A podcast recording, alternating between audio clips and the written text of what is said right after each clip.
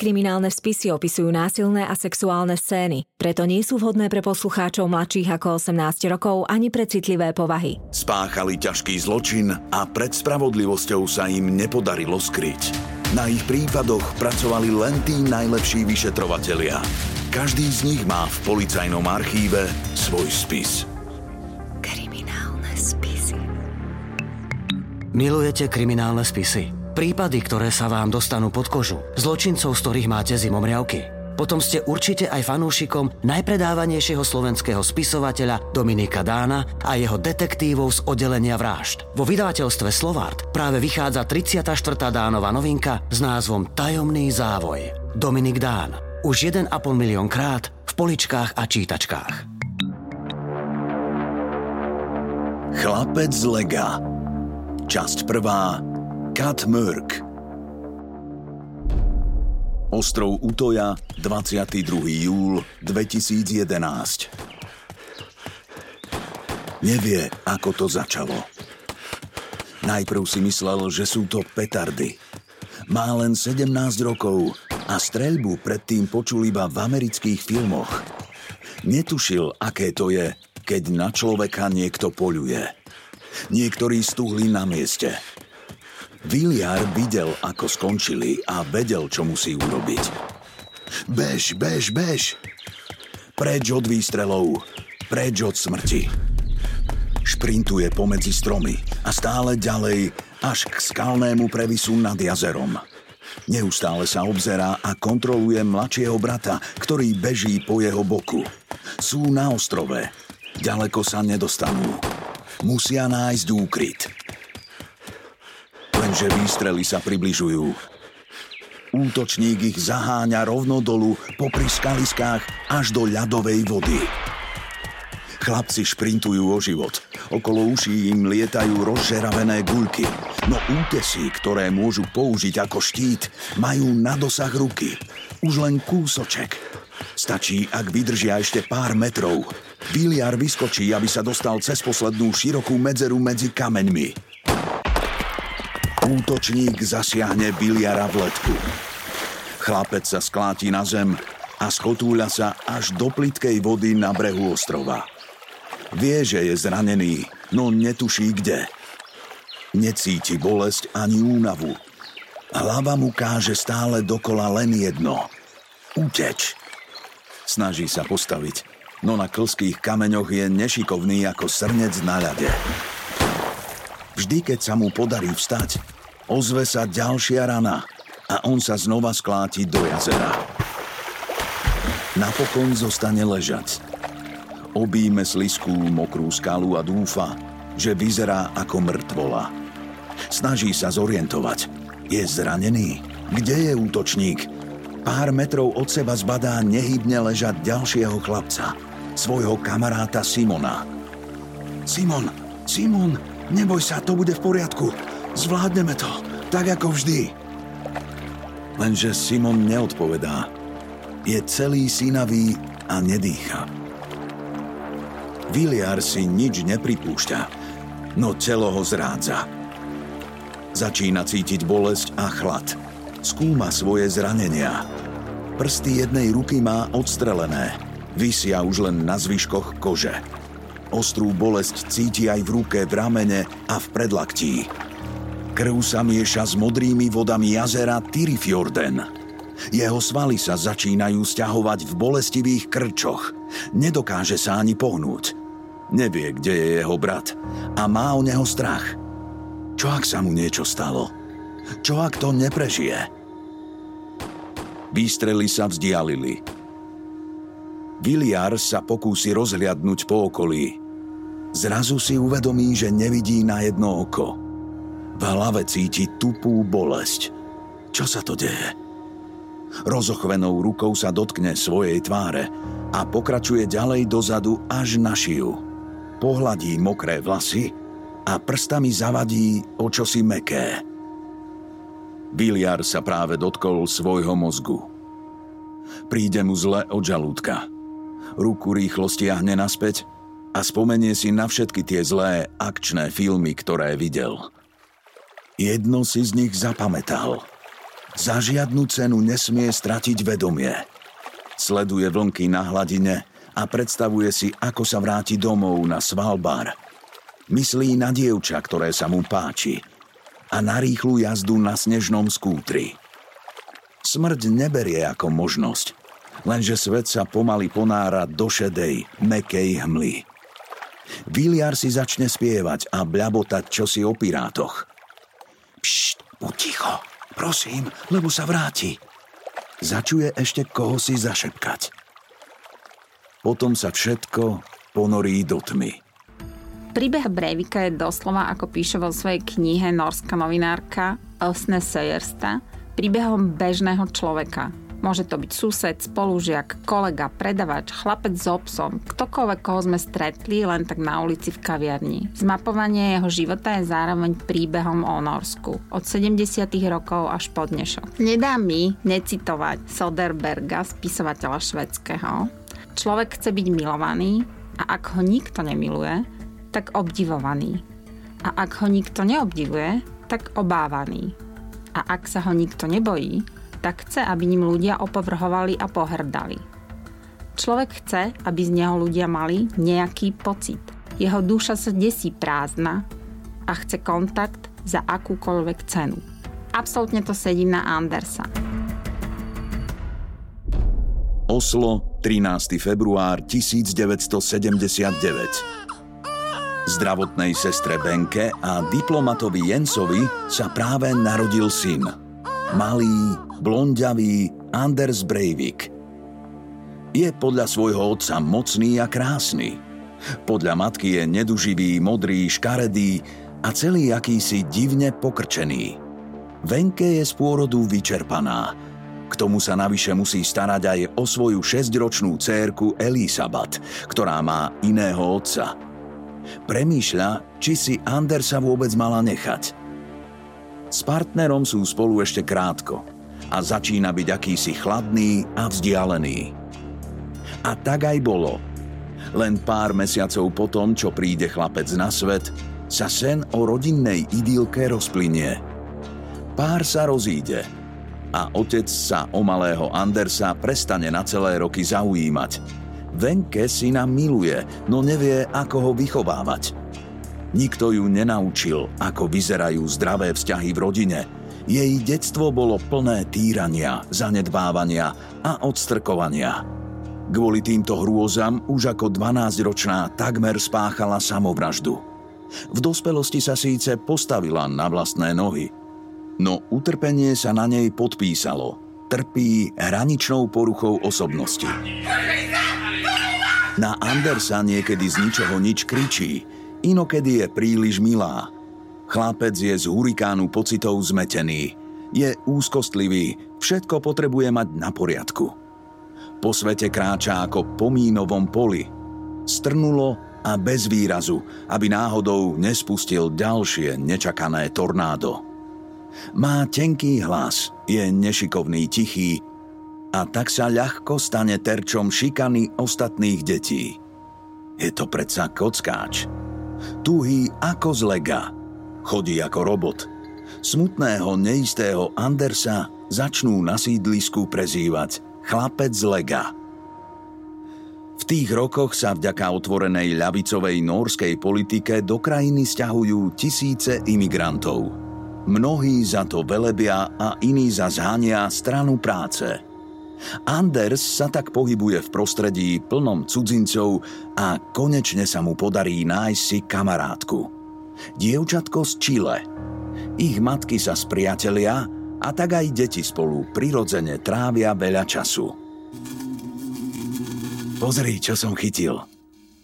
Včely? Nebojíš sa? To nie sú včely, ale čmeliaky. Neštípu. Á, pozeraj. Anders začne do sklenenej nádobky s čmeliakmi napúšťať vodu. Značením sleduje, ako sa hmyz snaží uniknúť hore, čo najďalej od studenej vody. Ako sa hladina postupne dotýka ich tenkých nôh a ako im lepí krídla. Pohľad na metajúce sa, vzdorujúce telíčka ho teší. Oči od nich neodtrhne ani na sekundu. Znova sa pohne až vtedy, keď pohyby v nádobke ustanú. Bezvládne žlto-čierne telíčka sa hompáľajú na divokých vlnách kohútikovej vody. To bolo čo? Obráti sa nadšene na kamarátku. Dievčatko je v šoku. Zhnusene si ho premeria a čo si zamumle. Od tej chvíle vie, že na Andersa si treba dávať pozor. Ich kamarátstvo sa skončilo. Kvôli matkinmu zlému psychickému stavu si Anders a jeho staršia sestra musia zvykať na pravidelné návštevy zo sociálky a kontroly u psychiatrov. Vo venke sa bijú dve veci. Láska k synovi a paranoidný strach z mužov, ktorý si v sebe nesie z detstva. Pripadá jej napríklad odporné, keď chce malý Anders spať pri nej v posteli. Situácia zájde až tak ďaleko, že psychiatri odporúčia, aby chlapec s mamou nežil. V tom období do jeho života znova príde otec, diplomat Jens – na striedačku sa objavuje a mizne. Vždy, keď Jens na chvíľu vidí syna, snaží sa ho vychovávať. Zdá sa mu totiž, že Anders nie je dosť dobrý, nemá športového ducha. Je lenivý, kráča a hovorí ako baba. Anders napokon u matky zostane. Počas návštev sociálky sa zdá, že je všetko v poriadku – Venke chce niekedy syna pri sebe, inokedy zas, aby vypadol a už ho nikdy nevidela. Vychovávať deti je na ňu priveľa. A tak požiada o náhradnú rodinu, aspoň na víkendy. Pestúnov šokuje už pri prvej návšteve. A Andersa nechajte, aby si ochytal váš penis, nech vie, ako má vyzerať chlap. Doma nič také nemáme. Povie so všetkou vážnosťou a zaplesne za sebou dvere. Anders narodil sa 13. februára 1979 a od počatia, nie od narodenia, ale už od počatia túžil len po jedinom, po láske svojej matky, po jej prijatí, po dotykoch, cite, po vytvorení si vzťahovej väzby s ňou. Nestalo sa. Prečo? Matka bola sama v detstve traumatizovaná, psychicky aj fyzicky týraná a zneužívaná. V 17 rokoch nabrala odvahu a utiekla z otrasných podmienok do mesta. Ale nemala žiadne sociálne ani komunikačné zručnosti. Nevedela, ako sa správať, čo očakávať vo vzťahoch. Nevedela, čo cíti, ani že vôbec cítia ostatní. Jediné, čo si so sebou priniesla, bolo, že láska rovná sa bolesť, bitka, poníženie, agresia. Napriek tomu, že mladá žena veľmi chce, jej skutočné vzťahy sú fakt problém. Vzťahy s mužmi determinuje jej vzťah s otcom. Ten bol síce milujúci, ale veľmi skoro ju opustil a to definitívne. Zomrel a čo bolo najhoršie, nechal ju na pospas psychickej agresie zo strany matky a prejavom fyzickej agresie zo strany ďalšieho muža v jej živote brata. Takže logicky odmieta ešte v tehotenstve svojho nenarodeného syna a veľmi skoro po jeho narodení odchádza s deťmi aj od svojho manžela. Medzi synom a matkou sa nevytvára žiadna vzťahová väzba. Matka chlapca odmieta. Považuje ho za zlého, hyperaktívneho, vyžadujúceho si dotyky pozornosť, pričom hovoríme stále o dvojročnom dieťati. Zásadná trauma prebehne u Andersa v 4 rokoch, kedy matka žiada štát o pomoc. Chce sa vzdať jeho výchovy, čím ho úplne zradí. Najskôr ho odlúči od otca a ešte ho aj sama sa snaží vzdať. Celé ďalšie správanie syna je poznačené jeho obrovskou túžbou a úsilím po láske a pozornosti od matky. Čím viac ho odmieta, tým bližšie sa snaží byť.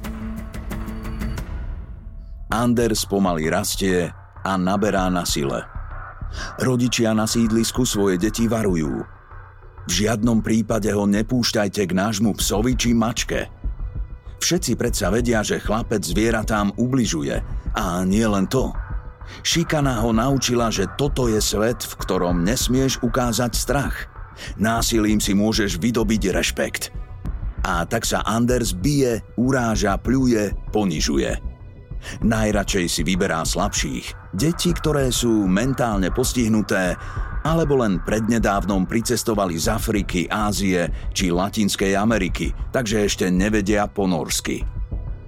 Jeho obľúbeným terčom je Ahmed z Pakistanu. Čo tu chceš, karamelka? Vysmieva sa mu. Ahmed sklopí zrak a zvesí ramená. To je pre Andersa úspech. Cíti sa silný. Sotí do neho. Ruku zovrie v pesť a napriahne sa.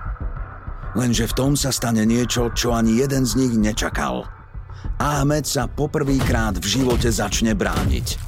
Bojuje odhodlane ako nazúrený jazvec.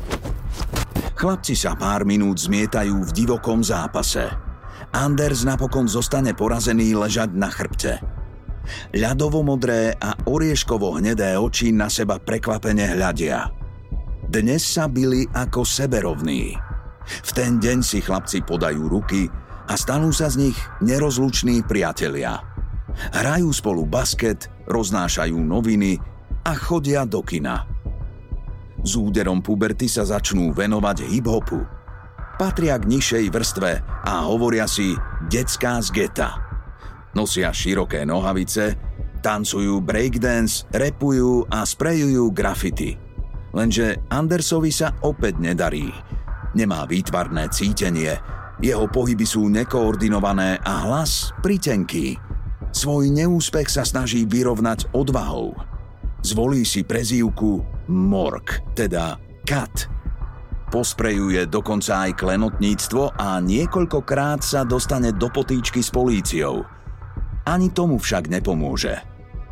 Ahmeda vyhodia zo školy a ostatní kamaráti Andersa zo skupiny napokon vylúčia – opäť zostane sám. Keď má 15 rokov, na dobro sa ho zriekne aj otec. V tom období si Venke nájde nového partnera, vojaka Toreho. Ani pre neho nie je Anders dosť chlap. Zdá sa mu lenivý, apatický. V tínedžerovi rastie hnev a vzdor. Má pocit, že svet je k nemu nespravodlivý. Tak strašne by chcel byť v niečom dobrý. Túži po uznaní a pozornosti. Lenže tentokrát to Anders preženie. Do školy zoberie svoju výbavu na grafity a posprejuje okná riaditeľne. Potom sa so svojím činom vystatuje spolužiakom. Obdivujú jeho odvahu, no zároveň si neveriacky klepkajú po čele. Ty si úplný blázon. V tom sa vo dverách triedy objaví riaditeľ. Študenti stíchnu. Boja sa ho. Chodí oblečený v uniforme a vyžaduje od nich absolútnu poslušnosť. Breivik zahrmí a napochoduje rovno k viníkovi. Nemysli si, že ti to prejde, zasičí. Potom sa rozoženie a Andersa bez varovania udrie. Chlapca až prehne v páse a ten od strachu takmer pustí do gatí, no rýchlo sa ovládne. Svoje poníženie pred spolužiakmi nemôže ukázať. Drzo zdvihne hlavu, vystrčí čelusť a vzdorovito opetuje riaditeľov pohľad. A čo ako teraz? Papuľuje. Riaditeľ si ho skúmavo prezrie. Chceš ma udrieť? Anders to berie ako výzvu. Ruku zovrie v pesť a celou silou mu tresne do hrudníka. Zrejme nevie, že jeho protivník má na srdci operovaný kardiostimulátor. Riaditeľa zamotá, ako by ho kopol kôň a takmer spadne na zem. Keď opäť získa rovnováhu, utrie si z čela pot a pokývká hlavou. Oko za oko, zub za zub, povie riaditeľ a vypochoduje von z triedy. Anders zostane víťazoslávne stáť na mieste so vstýčenou hlavou a užíva si ohromené pohľady svojich spolužiakov. Počas Andersovej mladosti je v Norsku stále hlasnejšie počuť antiimigračné hlasy. Vďaka tomu stúpa na výslnie pravicová populistická strana pokroku. Jej členovia tvrdia, že pristahovalci ohrozujú ekonomiku a zvyšujú mieru kriminality – Andersa politika priťahuje ako moľu. Vonia mocou a uznaním. Dospel a naučil sa rozprávať a kráčať ako ľudia z vyšších vrstiev. Oblieka sa ako mladý politik, hoci do lacných, no dobre padnúcich oblekov. Snaží sa podnikať. Jeden po druhom zakladá rôzne projekty a firmičky, no všetko tak ako vždy končí neúspechom. Cudzinci mu v Norsku vadia. Má pocit, že keby tu neboli, k úspechu by mal jednoduchšiu cestu. Vstúpi do mládežníckej organizácie strany pokroku – ich úhlavných nepriateľov, stranu práce, z duše nenávidí. Nemá rád ich sociálnu ľavicovú politiku. Nepáči sa mu, že v ich čele stojí žena. Gru Harlem Brundtland. Byť premiérom, to je práca len pre skutočného muža. Takého, akým je on sám. Anders na svoju pokožku a vlasy používa množstvo kozmetických prípravkov – Dá si spraviť plastiku nosa, aby upevnil svoj árijský vzhľad. Známi si o ňom šepkajú, že je gay, no on ich odbíja chlapáckými rečami. Nájde si frajerku a pripravuje sa na kariéru úspešného pravicového politika. Lenže keď nastane čas, aby prestúpil z mládežníckej organizácie do skutočnej dospeláckej strany pokroku, nepríjmu ho – ba dokonca ho ani nezavolajú na pohovor. Ničím ich nezaujal a rýchlo na neho zabudnú. Tak ako všetci.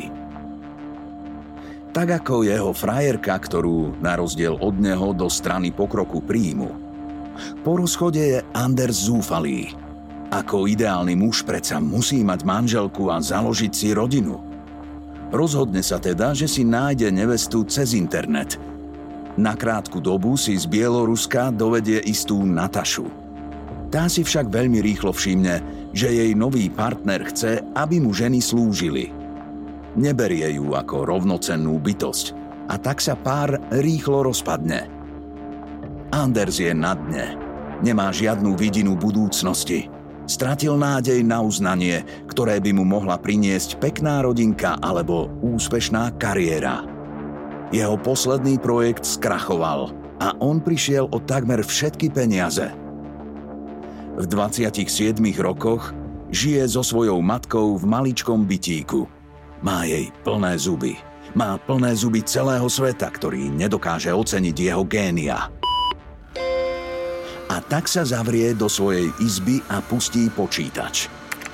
Sadne si zaň na neuveriteľných 5 rokov – von vychádza len výnimočne. V online hre World of Warcraft predstiera, že je hrdina. Poráža obrovské mýtické príšery a za svoje činy získava odmeny. Je to jednoduchý, spravodlivý svet, v ktorom je uznávaným rytierom. Anders sa zároveň stále hlbšie ponára do krajiny pravicových web stránok a diskusí na internete. Marxisti, feministi, a multikulturalisti. Vítači a slniečkári. To oni sú zodpovední za jeho zničený život. Moslimov nenávidieť nemôže, veď s nimi vyrastal. A tak nenávidí stranu práce, ktorá dovolila, že do Norska prišli. Svoje pseudointelektuálne objavy zhromažďuje v knihe, teda vo svojom manifeste – Stále hlbšie a hlbšie sa prepadáva do chaosu dezinformačných správ. Podľa nich biela rasa zaniká a Norsko vstupuje do občianskej vojny. Jedného dňa to Andersovi konečne dôjde. Európa je v ohrození a potrebuje rytierov. Začne to nenápadne. Najprv k Breivikovcom dorazí kuriér – Anders si od neho preberie škatuľu. O jej obsahu s matkou nechce hovoriť. Potom dorazí ďalší balík a ďalší. V drobných izbietkach je ešte menej miesta ako predtým. Venke občas kde tu zazrie vytrčať nejaké náradie. Predpokladá, že ide o synov nový projekt. Keď sa jej Anders konečne zverí s tým, že chce byť farmárom, poteší sa – až do chvíle, keď pri upratovaní v jeho izbe nájde pištoľ a brokovnicu. Ty máš brokovnicu? No a? Mám výcvik a zbrojný preukaz. Môžem chodiť poľovať a okrem toho je vojna. Vojna? Kde? Občianská vojna. Moslimovia to tu chcú ovládnuť. Odkedy tebe vadia moslimovia? Nič proti ním nemám, ale mali by ísť domov. Venke pokývká hlavou a celú vec nechá tak. So synom sa jej nechce hádať, zvlášť teraz, keď má odísť. Už si vraj prenajal nejakú farmu v dedinke Osta asi 160 km od Osla. Na vidieku sa mu určite vyčistí hlava a konečne sa dá dokopy. V tej dobe ešte netuší, že Anders na úver nakupuje aj 6 tón hnojiva. Nevie ani to, že hnojivo obsahuje dusičnan amónny, činidlo, z ktorého sa po zmiešaní s palivom stáva extrémne nebezpečná výbušnina. Veď komu by napadlo, že človeka od návodu na zostrojenie bomby delí len niekoľko kliknutí na internete? Je 7. máj 2011. Norsko sa pomaly prebúdza do ponurej severskej jary. Dnes sa Anders konečne stiahuje na prenajatú farmu v Oste.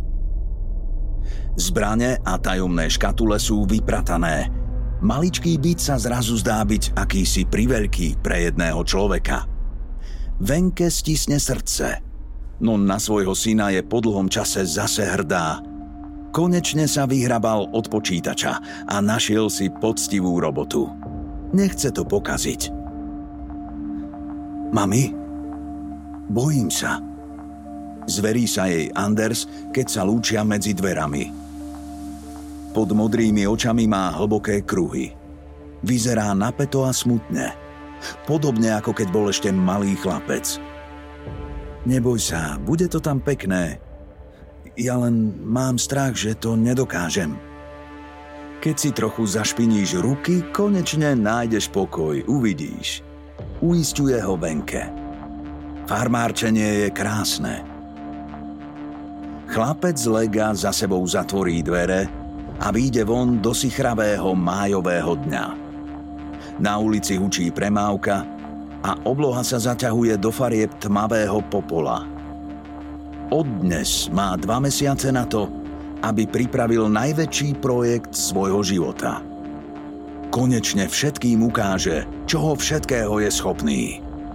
Keď ho nechcú milovať, tak sa ho budú aspoň báť. Nórov čaká najkrvavejší deň moderných dejín a Andersovu tvár už čoskoro spozná celý svet.